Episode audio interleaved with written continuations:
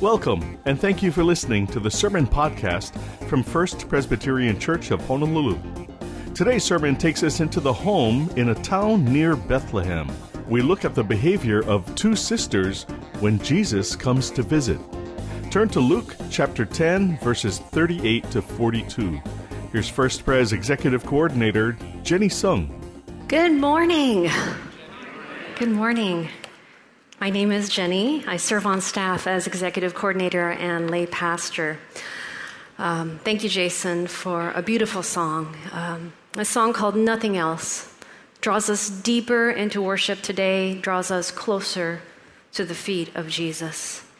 The song says, More than anything that you can do, I just want you. Nothing else. Nothing else but Jesus. And there are so many things that can take the place of Jesus in our lives. When we're running our own agenda, when our hearts are closed to Him, when we're distracted or anxious. And the song, Nothing Else, it brings us back to an understanding that at the very core, at the very heart of it all, it's a close and intimate relationship with our Creator that matters most. Our person of focus today, Mary of Bethany, understood this. More than anything, Mary of Bethany chose to sit at the feet of Jesus. Each time we see her, she makes the choice to draw nearer to him, to go closer. And if you look at the passages, the stories in the Bible about Mary of Bethany, we see her not just once or twice, but we see her three times. And it's always in this particular position it's around the feet of Jesus. I wonder what could compel someone so much to act in this particular way. I'll come back to that question at the end, so think about that. Let's find out a bit about Mary's background. Of course, Mary's not to be confused with like Mary, the mother of Jesus, or Mary Magdalene. This is a different Mary. Mary of Bethany is a sister of Martha and Lazarus. She lives in a town of Bethany, which is why she's called Mary of Bethany. And it's kind of like a suburb, imagine about a mile and a half east of Jerusalem. And during his life on earth, Jesus and the disciples would stay with this family when he was there. They were the closest of friends. How do we know this? It's in John chapter 11, verse 5. It says, Now Jesus loved Martha and her sister and Lazarus. These guys were loved. Wow, they were close, they were beloved friends. And I, uh, I, thought about close friends in life. You know, have you ever like visited like close friends, maybe college friends or really close friends? Maybe you're going to the mainland and you stay with them, or they come here and they stay with you. Isn't it like sometimes, even though years have passed, it's like time hasn't passed at all, and you can just pick up right where you left off. And there's this bond of friendship, this closeness. Thinking of that took me down memory lane to my college friends, Kevin and Cindy. Whenever we visited Chicago, my husband and I would stay with our college friends. And this is me and Cindy. This is my college buddy. She was my maid of honor at my wedding, my best friend in college. To this day, she's very close to my heart. We were just texting back and forth yesterday about her parents. That's the coffee mug years ago that we made. I can't believe I still have it. I have it. I treasure it. It's in, it's in my kitchen. Cindy and her husband, Kevin, would stay with us on their visits to Hawaii. In fact, there's a picture of them visiting us during their honeymoon. And so, of course, here they are. We're here, the four of us, eating shave ice, and we're just treasuring our time together. And then when we would go to Chicago, we would visit them. Now, this photo, this is of like pre children days, right? Like pre kid days, right? So if you look at the next picture, you'll see it's a little bit bigger. You know, it's like there's like five kids amongst us. And don't we look a bit more exhausted? Just a, just a, little bit. That's at the Shedd Aquarium in, in Chicago. Um, you don't see Mitchell. He's strapped to my back, but you can kind of catch his feet dangling out the back there. Yeah, that's how it was. But we were the closest of friends. And like this, Mary and Martha and Lazarus, they were the closest of friends with Jesus. They were beloved. They hosted Jesus and all the disciples whenever they visited Bethany. And Mary, uh, many are familiar about the brother, right? Lazarus. You know what happened to Lazarus, right? He died and he was raised back to life again. I mean, this is some incredible family. For four days, he's kind of decomposing, and Jesus pops, brings him back to life.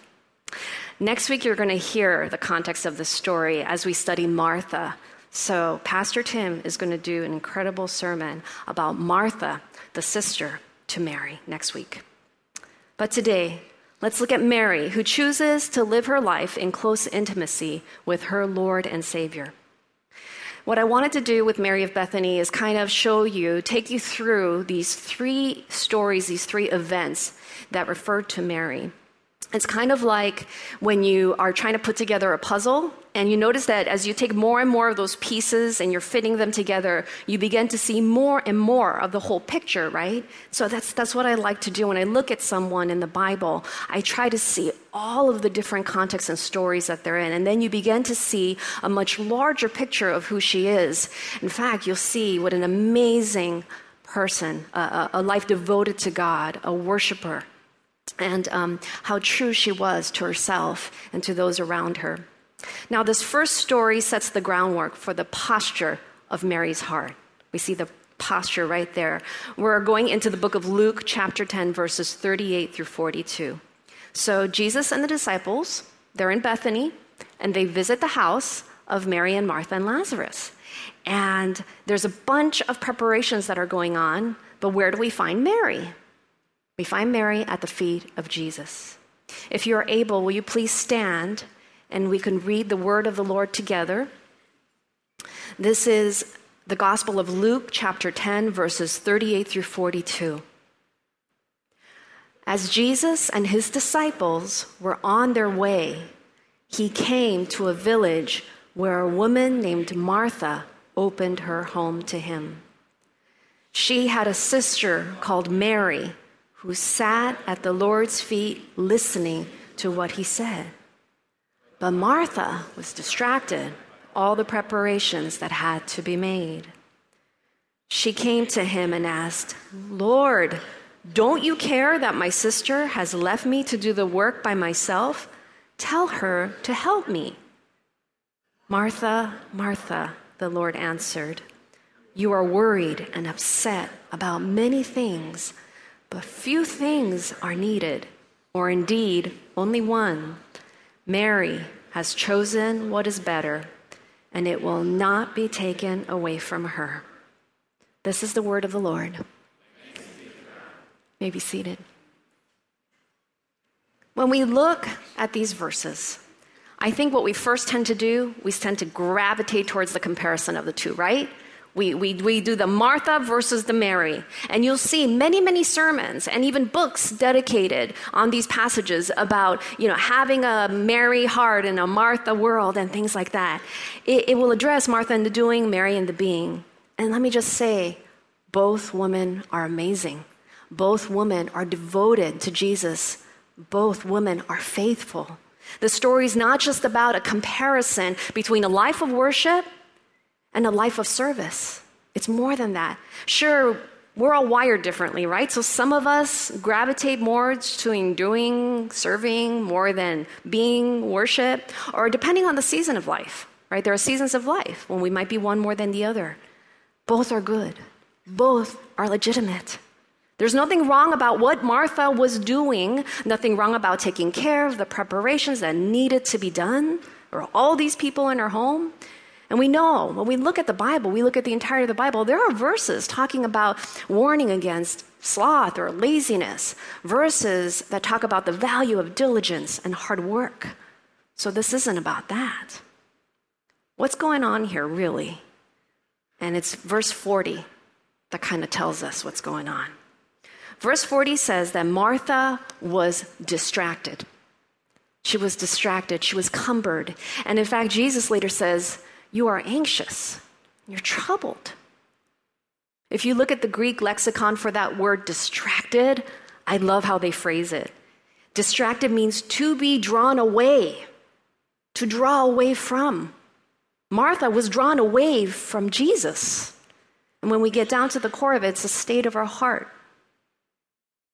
Do you notice sometimes, not always, but oftentimes, that when we feel distracted, we're feeling more anxious or more irritable, that there's a relationship with us drawing away from God. You know, maybe it's that we've drawn away from time with God. Maybe it's drawing away from listening to his voice in the quiet time. Maybe you're drawing away from reading his word and finding his truth in the scriptures. Maybe that's related that we're snapping more at our spouse or children, or we're snapping more at our friends. We're easily offended, or we're anxious, and we're riddled with worry. Now, I'm not saying that we don't feel anxious when things happen. I mean, you're driving and you see the cop car behind you, lights go on, you're gonna feel anxious, okay? I'm like, Wah! What I'm saying is that the way in which we react to things, the way we respond in situations and to people, that this is directly linked to the posture of our hearts. What's coming out of our hearts when we're drawing away from Jesus, when we are distracted or cumbered? Do we carry those burdens? Do we feel resentful? Do we hold on to jealousy? Are we more easily angered? Or do we blame and judge others? How about shame? Are we holding on to that? The question is right now, do you feel you're drawing away or toward Jesus these days? It wasn't too long ago, I was having lunch with a friend. She's an amazing leader at Alpha, Donna Hiroshima, and we're having lunch, and I, I confessed to her that I was recently just irritated and upset after working several events. You know, I was cleaning up at the end of the event, I was walking to my car, and I just felt myself so irritable. And I was just critical, you know, and the thoughts in my head, I was like, you know what? People need to pull their weight. They just need to get their act together. And I just felt like, you know, I was going down this path of, oh, I'm doing so much more than what they're doing. I could just hear the thoughts inside my head. And um, I was judging others as, well, you know, they just don't care. They're apathetic. Or saying they're lazy. And I knew there was something really wrong with me. I really had to pause and reflect upon the state of my heart. And so as I sat there and I prayed, I realized I was drawn away from Jesus. I really was. My posture was nowhere near the feet of Jesus, and the focus was only on myself and what I wanted. It wasn't on God. There's nothing wrong in realizing that things have to get done. But in the process, I had allowed the sin of resentment and bitterness to just creep in. And at the core of it, I struggled with this big lie that I struggle with a lie. It just keeps servicing in my life. And this is a lie that tends to push all my buttons and it affects the posture of my heart. This lie says that my worth and my value comes from what I do. From a young age, you see, I was a people pleaser.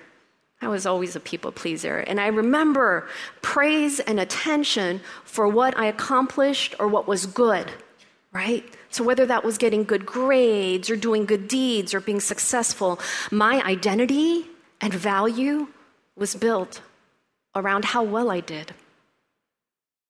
It was that, that lie. My identity and value in life is based on what I do through works and the success of those works. That just kept drawing me away from the feet of Jesus. Many workaholics base their identity and value on what they do in their career or in their job. And a lot of us struggle out of this lie of measurement that our worth is tied to what we do, and the more we do, the more valuable we are. It's a lie. I believed and acted out of a salvation of works, not a salvation of grace. I still struggle with this, but over the years, I've grown to a greater understanding that God's love is a gift, it's a gift of grace, that my worth is independent of what I do. This is so important that the Apostle Paul in the book of Ephesians, he keeps saying over and over that we are saved by grace, not works. Paul talks about God's love as a gift, it's not earned. Ephesians chapter 2, verses 4 and 5. But because of his great love for us, God, who is rich in mercy, made us alive with Christ, even when we were dead in transgressions. It is by grace you have been saved. It is not by works. I love the way Tim Keller kind of describes the way we view God and life. He talks about these two paradigms. Maybe you're familiar with it. He uses the terms religion and gospel. So he says religion operates on the principle of I obey, right? First, I obey, therefore, I'm accepted, and now God owes me. The gospel operates on the principle of I'm accepted. You start from there. I'm accepted through the infinite sacrifice of Jesus Christ and sheer grace. Therefore, I obey, and I owe him everything. These two are so different, even though they kind of sound the same. The first is I obey, therefore I'm accepted, and God owes me, right? I do what you tell me to do, therefore I'm accepted. While the second says, I'm already accepted because of God's grace, because of his love, his sacrifice. So, from the overflow of that, I want to obey. I want to serve him. I owe him everything. And that day, when I was distracted and far away from the feet of Jesus, I succumbed to the lie that held others to a lie of measurement. I wasn't serving out of an understanding of God's love or His grace or sacrifice, or that we start, that we're accepted because He loves us. I was distracted, encumbered about many things. My heart was very distant. When we're honest enough to be real with ourselves, to God and those around us. When we ponder and sit before our Creator and we're in real Christian community, we realize that it's not the what that determines our worth, it's actually a who. It's who. Jesus is who matters. Jesus determines our worth. A who. It's Jesus that in him and through him, we live and move and have our being. And when we act out of that solid foundation and identity in Jesus Christ, then it, it, everything else, everything else is affected. It, it drives us in our will and our purpose and our behaviors and actions and our thoughts. It's at the feet of Jesus that we can see him more clearly, that we see what he sees in ourselves and other people. We discover his peace that surpasses all understanding. We experience God's hope. We're moved to forgive and filled by his love. Even when there's conviction, as I was convicted that day that led me to repentance, it's not a condemnation that you'll feel. It's not of the Lord. It's a conviction that, that you just feel this assurance of God's love and he wants to draw you back and, and his love leads you to repentance. That's why the Bible says his kindness leads us to repentance. The second story that we see Marian takes us to not a dinner party, but one of the most tragic and hard times in her life. We go to the book of John, chapter 11, where we see her brother Lazarus. Uh, he's so sick that he actually dies. She loses him. Now, I don't want to dive into too much details on this passage because Pastor Tim is actually going to talk about this next week. He's going to focus on the sister Martha in the context of Lazarus and the tomb and, and being raised to life. But for today, I want to focus on Mary's actions in this scene. So we see in verse 28 that Martha calls her sister Mary, and Jesus arrives in Bethany. And Martha says, to Mary. Now, realize that Lazarus has been dead for four days now already. Martha says, The teacher's here and is asking for you. When Mary heard this, she got up quickly and went to him. And you know, she, she, got up so quickly and she rushed out that people who were there mourning with her actually thought she was going to the tomb to mourn. So they, they followed her out. But she was going to Jesus because she heard he's here. In verse 32, we read, when Mary reached the place where Jesus was and her eyes lock onto his, she fell at his feet and said, Lord, if you had been here, my brother wouldn't have died. Verse 32 is when we see Mary at the foot of Jesus once again. But it's not listening at his feet at a dinner, it's actually falling at his feet because she's in so much pain and she's beside herself. She's distraught and she's weeping. In front of her Lord and in front of all these people, she says, If you had been here, my brother wouldn't have died. And it's almost like she's crying out, Where were you? Where were you, Jesus? Where were you when we needed you the most? If you had been here, this wouldn't have happened.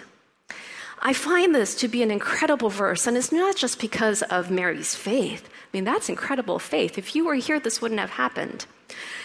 But more so, I find it incredible because Mary here is modeling what intimacy with God is all about.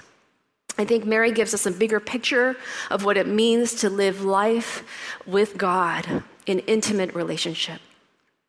You see, Mary could have been drawn away from Jesus, right? In her darkest moments and in her greatest time of need, Jesus wasn't there. And so she could have hid her pain from the Lord. She could have walked away. Jesus wasn't there for her. Or maybe she would just hide her disappointment, right? Like put on that face, that, that brave front. I'm trusting, all good here, you know. Hide the doubt, hide the pain. But no, in her darkest moment, Mary comes before Jesus with tears, with questions, with doubt in her heart, and anguish for what she thought Jesus could have prevented. I think for many of us, in our darkest moments of pain, we like to hide it. We hide it from God, and we hide it from one another, if it doesn't make sense in our brains and it just doesn't make sense to us, we draw further away from God. If we feel weak, we hide our shame. We draw away from God, or maybe even other people. We don't want to show the ugly, the weakness. Maybe this is the fallen nature, right? We tend to hide, just like Adam and Eve hid in the Garden of Eden after the fall. But here through Mary, we see that in all things, in the good and the bad, through everything, we can fall at the feet of Jesus, even when there's pain and doubt and anguish, even when there's anger or blame. There's a chapter in Rachel Evans' book called Searching for Sunday. And uh, I want to thank uh, Eileen Lum, who recommended this book and lent it to me. It's really good. Rachel Evans has this book, and there's a chapter called Dirty Laundry. Reminds me of Laundry Love. And she writes about the weekly AA meetings in the church being one of the most holy hours in the church, when people do the sacred act of telling one another the truth. She writes about the AA meetings. We all move through the world in the same state, broken and beloved, and that we're all in need of healing and grace. They embolden us to confess to one another not only our sin, but also our fears, our doubts, our questions, our injuries, and our pain. They give us permission to start telling one another the truth and to believe that the strange way of living is the only way to set one another free. The truth is, we think church is for people living in the after picture. We think church is for taking spiritual Instagrams and putting on our best performance.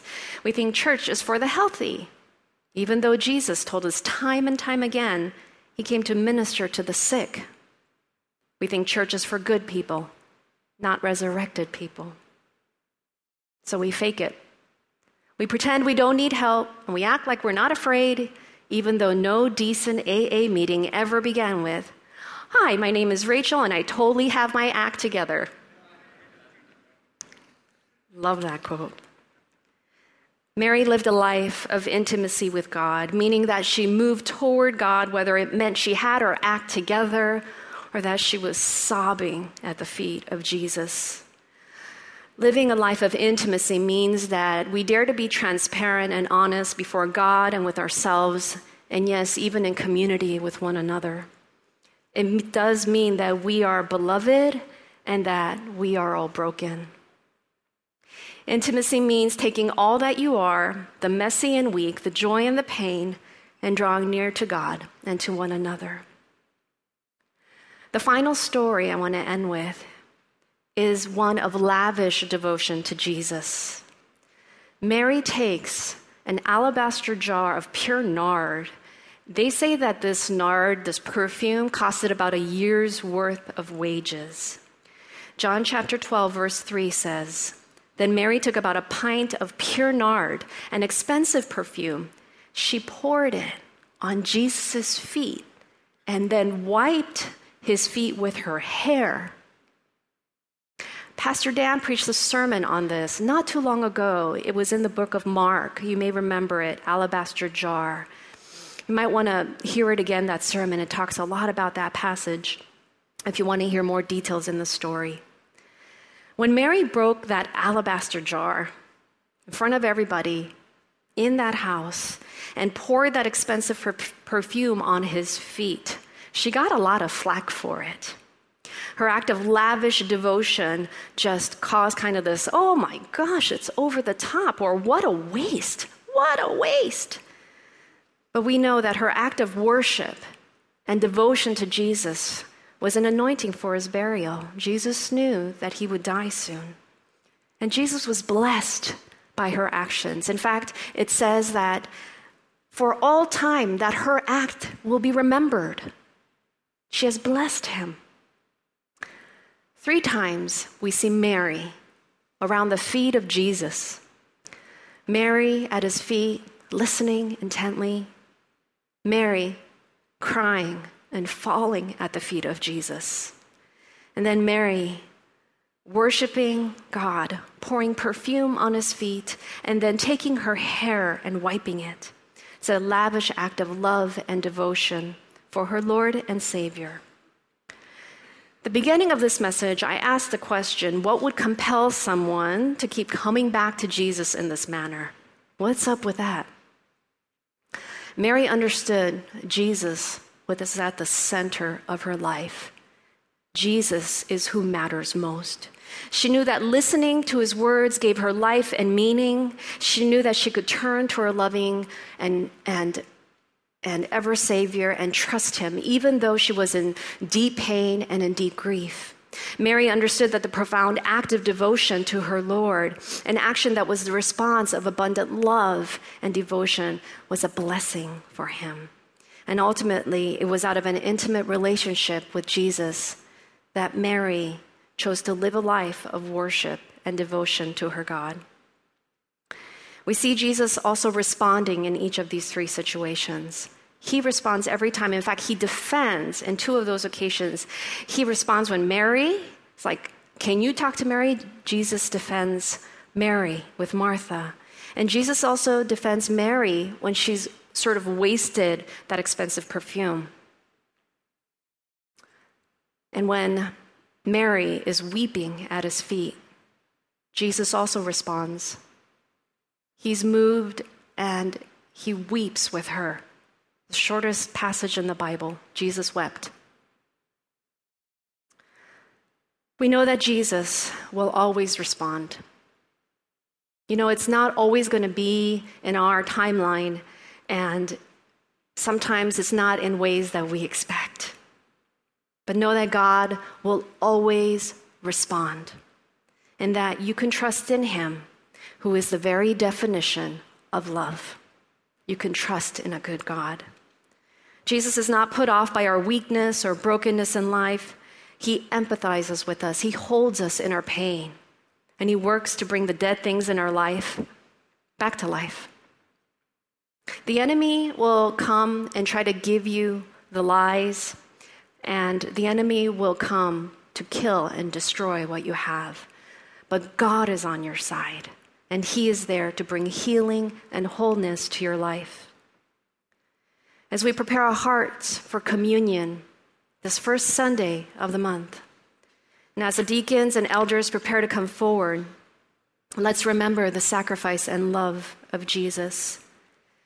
I think about Jesus and the ultimate act, and it actually does concern feet again. But this is not around the feet of Jesus. Jesus, in the ultimate act of love, actually is around the feet of the disciples. We see on the night that he was betrayed, he takes a towel and he wraps it around his waist. And he stoops down and he begins to wash the dirty and grimy feet of the disciples in the upper room. And this is an act that's delegated to servants. It's, it's very lowly because it was stinky and dirty and mud was kind of covered on miles that people had traveled. Peter, his disciple, was shocked and kind of embarrassed. He's like, No, Jesus, you'll never wash my feet. Perhaps he's embarrassed. He's embarrassed that his mentor, his Lord, is washing his feet. Why would he want to have any part with such grime and dirt? And we may relate. We may think, Jesus, I don't want you to see my dirty feet. I don't want you to wash that. I want to hide that shame or that dirt. I want to hide the pain that's there. Maybe I'm not worth you coming to wash me clean. But that's exactly what Jesus does. He does wash our feet, He washes us clean from our sins. In the act of Jesus washing the feet of his disciples, it was an act that demonstrated his love for us and what we should do for one another. He restores us, and then he calls us to restore one another. There may have been choices in life that took us down a path. Maybe we look back and we regret it. Maybe you have many distractions that take you away from the feet of Jesus. Maybe there are troubles that just hardened your heart to God or the path you took brought so much pain and damage to yourself or to people around you. But no matter how far away or how long you've drawn away from Jesus, know that He longs to have you find Him again. He loves you. He assures you that He will respond and be in your life. Jesus, thank you for your sacrifice and for loving us. Thank you for drawing us closer back to you. We pray that you may be the center of our lives. Be the center in all of our relationships, in all of our endeavors. Be the center of our church. Holy Spirit, fill us and guide us. Help us to be obedient and to give up the things that distract and take away. We give up any fears or doubts, our pride or selfishness to you. And we pray that you move powerfully in and through us, that others may experience your love and see your glory. We worship you. In Christ's name, amen. If you would like more prayer, um, please feel free to come forward after the service. We have the prayer team on either side, and we would love to just take that time um, to pray with you. Now, as we close the service, each communion, we say the Lord's Prayer. So, will you stand and together we'll say the Lord's Prayer? Our Father, who art in heaven, hallowed be your name. Your kingdom come Thy will be done on earth as it is in heaven. Give us this day our daily bread. Forgive us our debts as we forgive our debtors. Lead us not into temptation, but deliver us from evil. For young is the kingdom and the power and the glory forever and ever. Amen. Now receive this blessing. May the Lord bless you and keep you, and may his face shine upon you and be gracious unto you. And may you always be drawn towards the love of Jesus. May he be the center of your life today and all the rest of your days. In Christ's name, amen. There is no one way of worship that is better than all others, as long as we recognize first that Jesus is Lord and our worship arises out of that. If you'd like to hear this sermon again, you can listen to and download this and other sermons from the First Pres website, fpchawaii.org. Subscribe to the podcast on iTunes or wherever you listen to podcasts. Join us at one of our worship services on campus at 45550 Kionaole Road, Kaneohe, Hawaii 96744. We meet Sunday mornings at 8, 9:30 and 11:11. Follow First Pres on Twitter and Facebook. Download the First Pres app. Watch First Pres sermon videos on our website and on Facebook. If you need more, call us at 808 532 1111. For Pastor Dan Chun and the entire staff at First Pres, I'm Michael Shishido. Until next time, God bless you and thank you for listening. Copyright 2019 and produced by the Media Ministry of First Presbyterian Church of Honolulu at Ko'olau.